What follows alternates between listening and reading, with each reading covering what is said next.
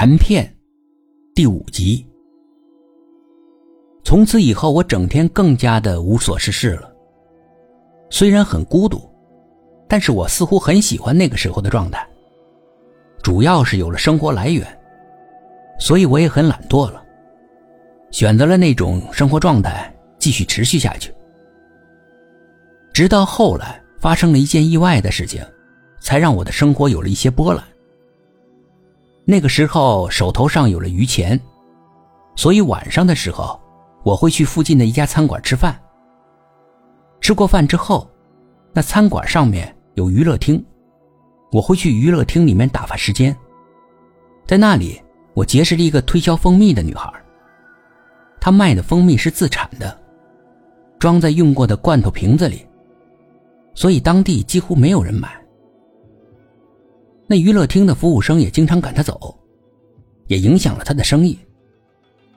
我看他很可怜，于是买了他一瓶蜂蜜，很便宜，只要三块钱。我都怀疑那是不是真的蜂蜜。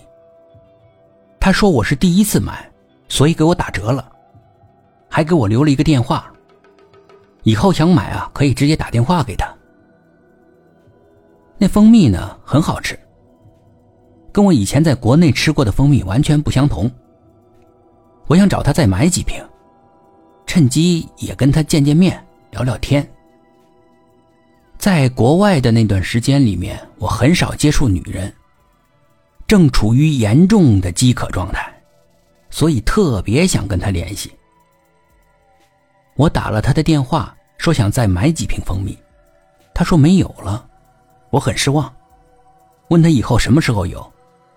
他犹豫了一下，说：“以后也没有了。”我听他这么说，也就不好再纠缠了，于是挂了电话。挂电话之后，我有些失落，似乎是表白被拒绝了，很有挫败感。之后的几天，我连那个餐馆都不去了，怕勾起这段伤心的往事。不想不久之后。那个女孩主动联系我，问我要不要买蜂蜜，我连忙说要买。她说了一个见面的地点，让我晚上的时候过去。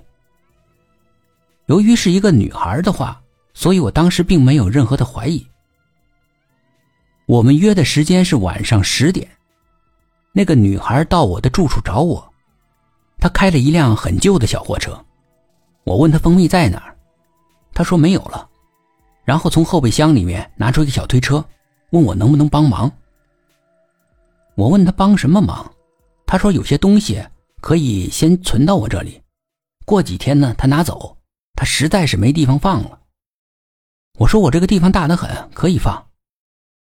于是我让他把一箱子东西搬进了屋里面，好像都是些食品，我没多问。之后呢，他又问我可不可以再帮他一个忙。我说当然可以了，没问题。他开着车带我到了一个路口，然后停车，一直几十米外那边有个小餐馆。他说：“能不能够把一些货送到那个餐馆去？这是他们订的货，但是他一个人实在是搬不动。”我马上就答应了，不过一皱眉，问他为什么不把车开过去，到那门口卸了不就完了吗？